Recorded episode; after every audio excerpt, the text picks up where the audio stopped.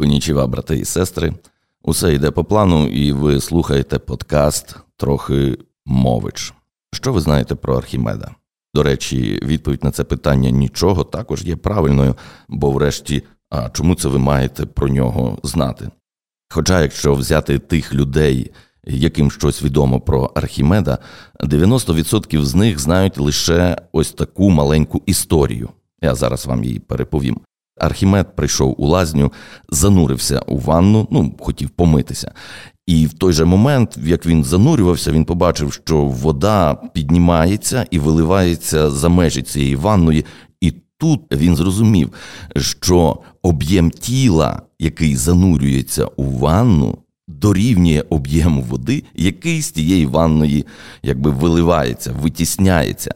Коли він це збагнув, він на голяса побіг по сіракузах, вигукуючи Еврика, Еврика, що означає знайшов, знайшов. І от це рахується відкриттям цього закону, який називається законом Архімеда. Ну бо Архімед його відкрив. Ось і все, що люди зазвичай знають про Архімеда. Оце от знання оцього лише куцого епізоду, ну це важливий епізод, це власне інсайт був просвітлення. Але коли ми знаємо тільки про нього, оцю якби кульмінацію, це призводить до думки: ну я ж в ванну занурююсь, і мені ніякі закони в голову не приходять, я не роблю відкриття. Ми собі починаємо міркувати, що ну Генерація ідей, якісь відкриття це є лише для обраних людей, і не кожному під силу таке зробити. Треба бути якимсь особливим чоловіком, щоб от просто залізти в ванну і зробити якесь відкриття. Однак, якщо ми розглянемо усю цю історію, адже цей момент в лазні це був далеко не початок, то ми зрозуміємо весь контекст і позбудемося цього міфу, що творчість це для обраних. Ми зрозуміємо також ось ці етапи генерації ідеї або фази творчого процесу. Я вам цю історію розповім двічі. Спочатку розповім, як це було і чому він власне прийшов до такого інсайту, до такої ідеї, а потім розкажу вам її ще раз.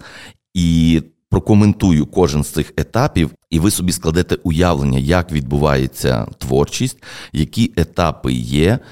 І відповідно, коли ви матимете ці знання, ви будете впевненіше почуватися, коли будете власне мати якісь виклики пов'язані з творчістю чи з генерацією ідей. Отже, древня Греція, місто Сіракузи, і жив був такий король Гієрон II. І захотілося йому свій оутфіт е, обновити, нову корону собі придбати. Він взяв шість зливків золота, покликав ювелірів там чи ковалів і каже їм: Я вам даю шість зливків золота, зробіть мені красиву корону. Е, за деякий час ці люди прийшли і принесли йому корону. Він поглянув. По вазі відповідає тому золоту, що він дав їм, але в нього закралися сумніви, а раптом ось ці ювеліри взяли трошки золота собі, а замість нього підмішали срібла, і по воно однаково, і як би тут розібратися, чи вона зі щирого золота, чи вона має домішки срібла. Герон другий довго не думав, тому що ну, в нього є Архімед в Сіракузах, найрозумніша людина. Він взяв його, покликав, каже: Архімед, ось дивись, корона. Е, ось це було шість зливків. Будь ласка, ти ж розумний, ти ж математик, давай, ну, розберися і скажи мені, надурили мене ювеліри чи ні? І для Архімеда, ну, якби це не було проблемою, він собі розумів, що вага то однакова, але треба визначити об'єм корони, і цей об'єм має співпадати з об'ємом тих зливків, тому що срібло воно є легше за золото, і його треба більше. І відповідно тоді об'єм корони буде більший за об'єм. Е, тих зливків, які дали на виготовлення корони, і це означатиме, що там є домішки срібла. Виміряти об'єм зливків дуже легко. Там треба якось що довжину, ширину, висоту перемножити, і ми маємо об'єм. А от він взявся до корони, і він зрозумів, хм, це не так легко, тому що вона химерної форми, і виміряти її дуже складно. Ну, все ж таки він вчений, він взяв ту корону, пішов до себе додому, і він дуже довго там щось малював, вичисляв, пробував, як ж то виміряти, як цей об'єм зрозуміти. І це тривало дуже довго, дуже довго, декілька днів, можливо, тиждень, можливо, десять днів. І от прийшли до нього друзі і кажуть: Архімед, слухай, ми тебе вже тут десять днів не бачили. А так ти ще й не мився цей весь час. Ну слухай, Архімеде, ну це ж якби порушення усіх правил гігієни. І каже: пішли з нами, ми тебе в терми заведемо, ну лазні, оці всі, і помиємо. Він пручався, він не хотів, тому що він був в роботі. Але, попри те все, вони його взяли, потягнули в ці терми. І от коли він вже зайшов в ту лазню, занурився в воду, і він тоді зрозумів, що я занурюю тіло, і воно виштовхує воду. Ага, значить, вона виштовхує той об'єм, який я занурюю. Еврика! вигукнув він і побіг по сіракузах. Він зрозумів, що я візьму просто ті зливки, занурю в воду, подивлюсь, який об'єм вони виштовхують. Потім занурю цю корону і подивлюсь, який об'єм вона виштовхує, і просто порівняю ці об'єми. Якщо вони співпадають, корона зі щирого золота. Якщо ж об'єм корони більший, значить там є срібло. Все дуже просто. І він радісний побіг до е, Гірона II і розповів йому про те, що ювеліри його обдурили. Ось це вся історія від самого початку і до її завершення. І цікавіше слухати її, і ми навіть е, більше відчуваємо радості в той момент інсайту, який відбувся. І і в цьому є цінність цієї історії. Е, ще одна цінність е, вона розповідає нам про фази творчого процесу, про етапи генерації ідей, як знайти нове. Цей кейс з Архімедом допоможе нам проілюструвати Оці етапи творчого процесу. Тобто я ще раз розповім цю історію, але з коментарями, щоб ви зрозуміли, як це відбувається, які етапи потрібно пройти, щоб ви мали оцю кульмінацію і мали інсайт, ну, просвітлення якесь, коли ідея приходить. Перш ніж я розпочну, я зазначу, що творчість по великому рахунку вона є спонтанним процесом але не хаотичним. Оце дуже важливо. Будь ласка, не плутайте хаотичність зі спонтанністю. Є дуже багато людей, які говорять: о, я такий спонтанний, я нічого не планую. Я от е, по настрою, я от відчуваю, що мені треба в цей момент, я це роблю. Але інколи. Ці люди все ж таки є є просто такі, які ну не вміють планувати, і вони, ну я не знаю, прокрастинують. І... Хоча серед серед тих людей є справді спонтанні. Творчість вона має свою логіку і свою послідовність, свої етапи. Ми можемо ці етапи розглянути. Я не знаю, і можливо ніхто не знає, як насправді відбувається ця магія, та як от з'являється ідея, звідки. Але врешті ми можемо створити добрі передумови для того, щоб вона з'явилася. І знання етапів е, творчого процесу допоможе ці передумови робити більш якісними. І повторюся, як я казав на початку, ви будете більш впевнено себе почувати під час пошуку нових ідей. Першим етапом є постановка технічного завдання. Тобто, власне, це і відбулося. Гієрон II покликав Архімеда і поставив йому чітку задачу. Він поставив йому мету. Пам'ятайте про технічне завдання. Без ТЗ, як це кажуть, результат ХЗ. Не нехтуйте брифом, е, не нехтуйте спілкуванням з клієнтом, збором цієї інформації, яка вам буде важлива для подальшої роботи. Після того, як Архімед отримав це от завдання, він зрозумів, що йому потрібно. Він почав збирати інформацію, аналізувати, якими способами, ну традиційними це можна зробити. І тому, коли ви вже маєте завдання, також е, бажано дослідити. Питання, над яким вам потрібно буде працювати. Ну, можливо, вам потрібно буде поглянути на якісь референси, на якісь схожі проєкти, можливо, більше дізнатися про цільову аудиторію, для кого ви це робите. І якщо ви маєте вже достатньо інформації якоїсь власної, ну можливо, це ваші спостереження, якісь е, чи ваш досвід. Якщо ви маєте інформацію від клієнта, ви вже можете приступати до роботи. Так і зробив Архімед. Він пішов і він почав це все вичисляти. Втім, ви можете собі придумати, ну назвемо це такі ритуали підготовки до творчого процесу які допоможуть ну, зловити це натхнення, тому що чекати натхнення це марна справа, потрібно його якось викликати в себе.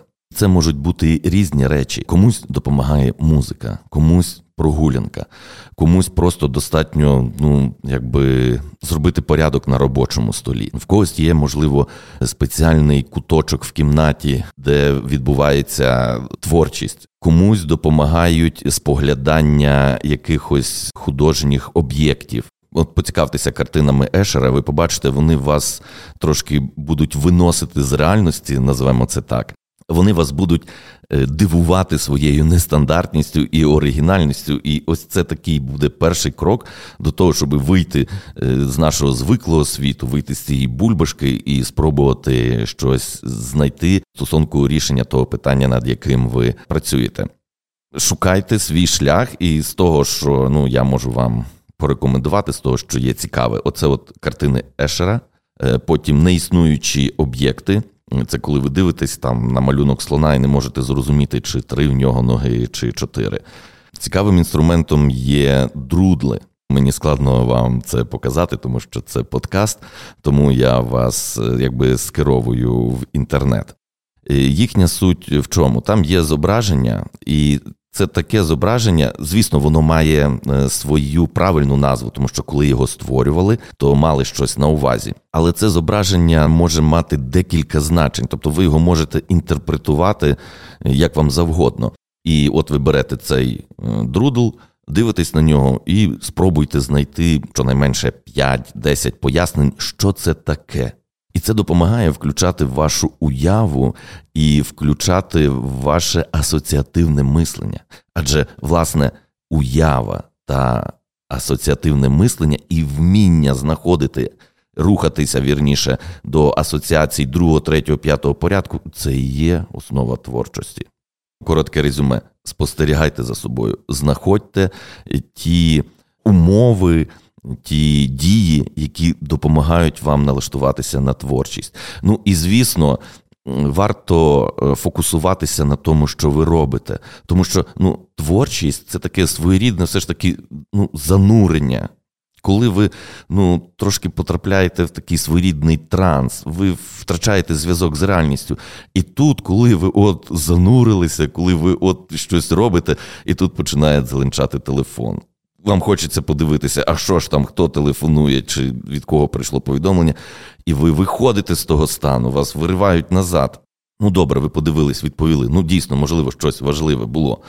Але потім ви знову мусите затратити час і сили для того, щоб знов назад зануритися туди. Тому не гайте час. От краще повідключати всі засоби, включити там режим польоту і просто займатися тим, що ви хочете займатися, і це буде набагато ефективніше. Також е, є ще такий момент, е, ну ви відчуваєте, що вам не хочеться цього робити. Інколи е, це є природно, ну тому що ну, ви не знаєте, що ви отримаєте, і не знаєте, як до цього приступити.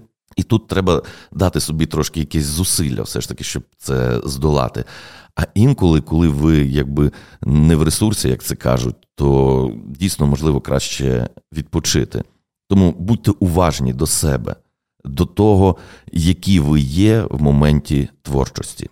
Вертаємося до Архімеда.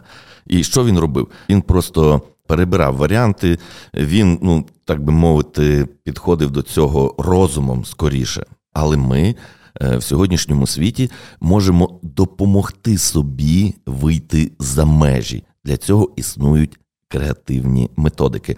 Не плутайте креативні методики з креативним мисленням. Креативне мислення це ну, якби спосіб життя, спосіб існування, це наша здатність створювати нові ідеї.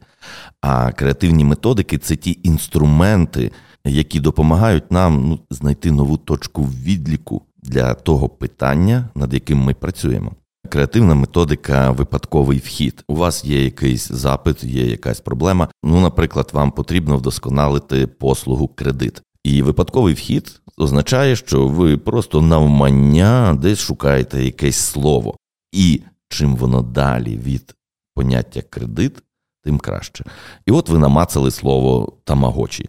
Тамагочі дає вам поштовх, і ви починаєте уявляти, фантазувати, асоціювати з тим тамагочі, починаєте його крутити, так якби бавитися з ним. І в кінці кінців у вас приходить ідея, що кредит е, це маленьке звірятко, яке живе у мобільному телефоні. І коли приходить час сплачувати відсотки, воно каже: Хочу їсти, хочу їсти. Голодом ви його, звісно, не заморите, тому що прийдуть родичі. Не знаю, наскільки ця ідея є доброю, але все ж таки вона робить оцей кредит трошки ближчим до людини. І знову ж таки, це лише приклад того, як можуть працювати оці креативні методики. Мозковий штурм це також креативна методика.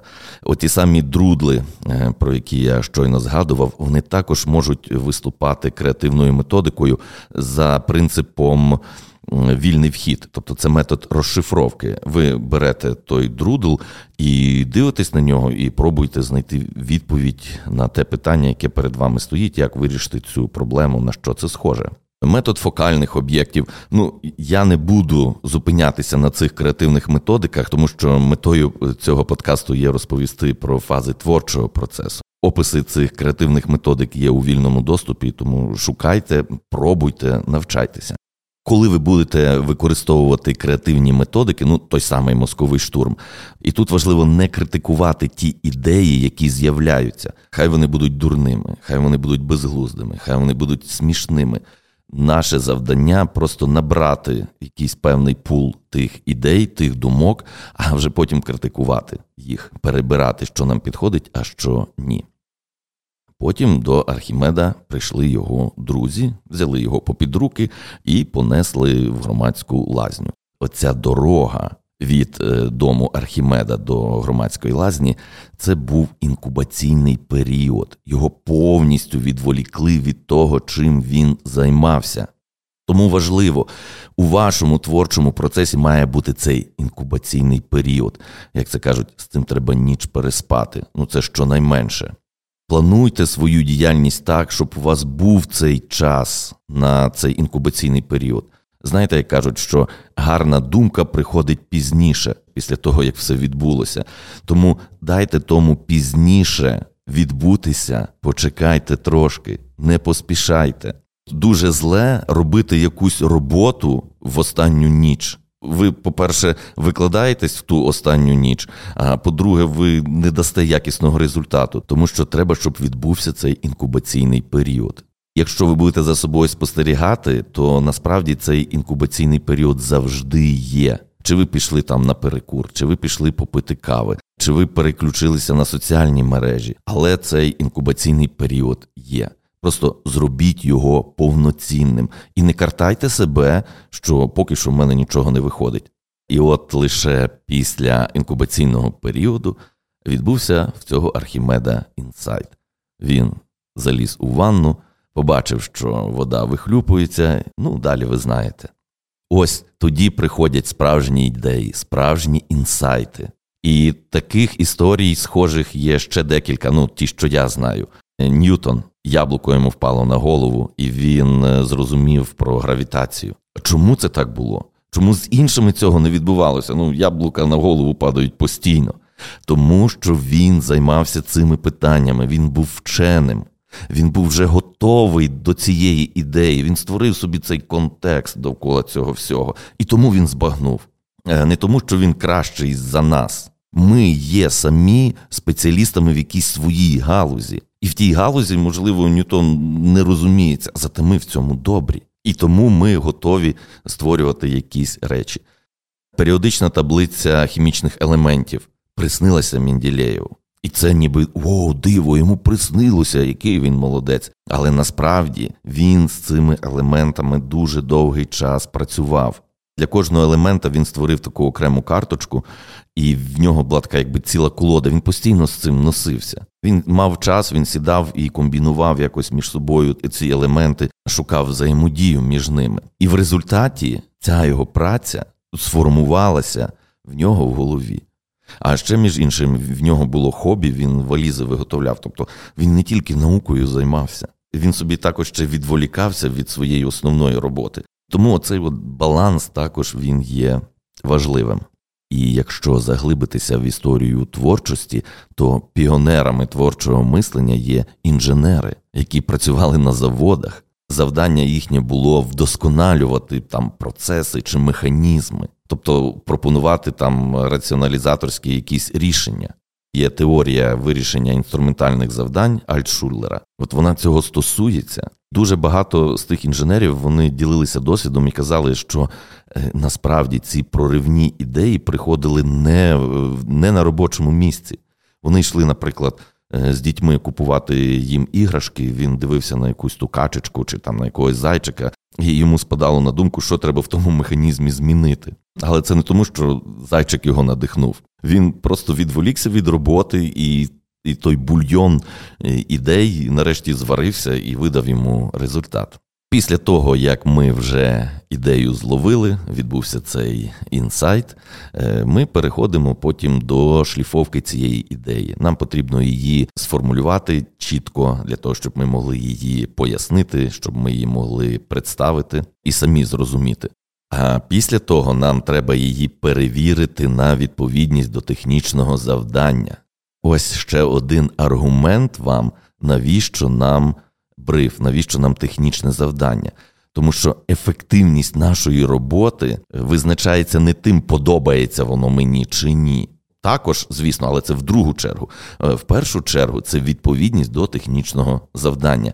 Тому чим краще ми знаємо, що в нас має бути на виході, тим нам легше зорієнтуватися в ефективності власної роботи. Важливо перевірити ідею на унікальність.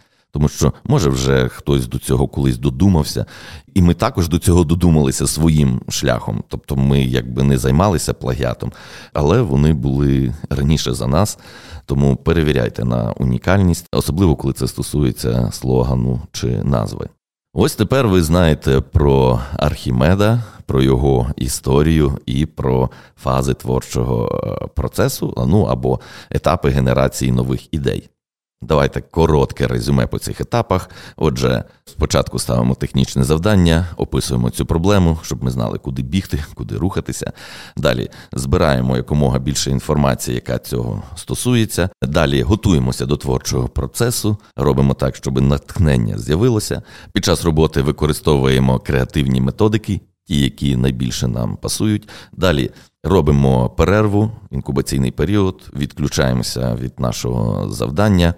Далі ловимо ідею, потім шліфуємо цю ідею, перевіряємо її на унікальність та відповідність до технічного завдання і реалізовуємо те, що ми придумали.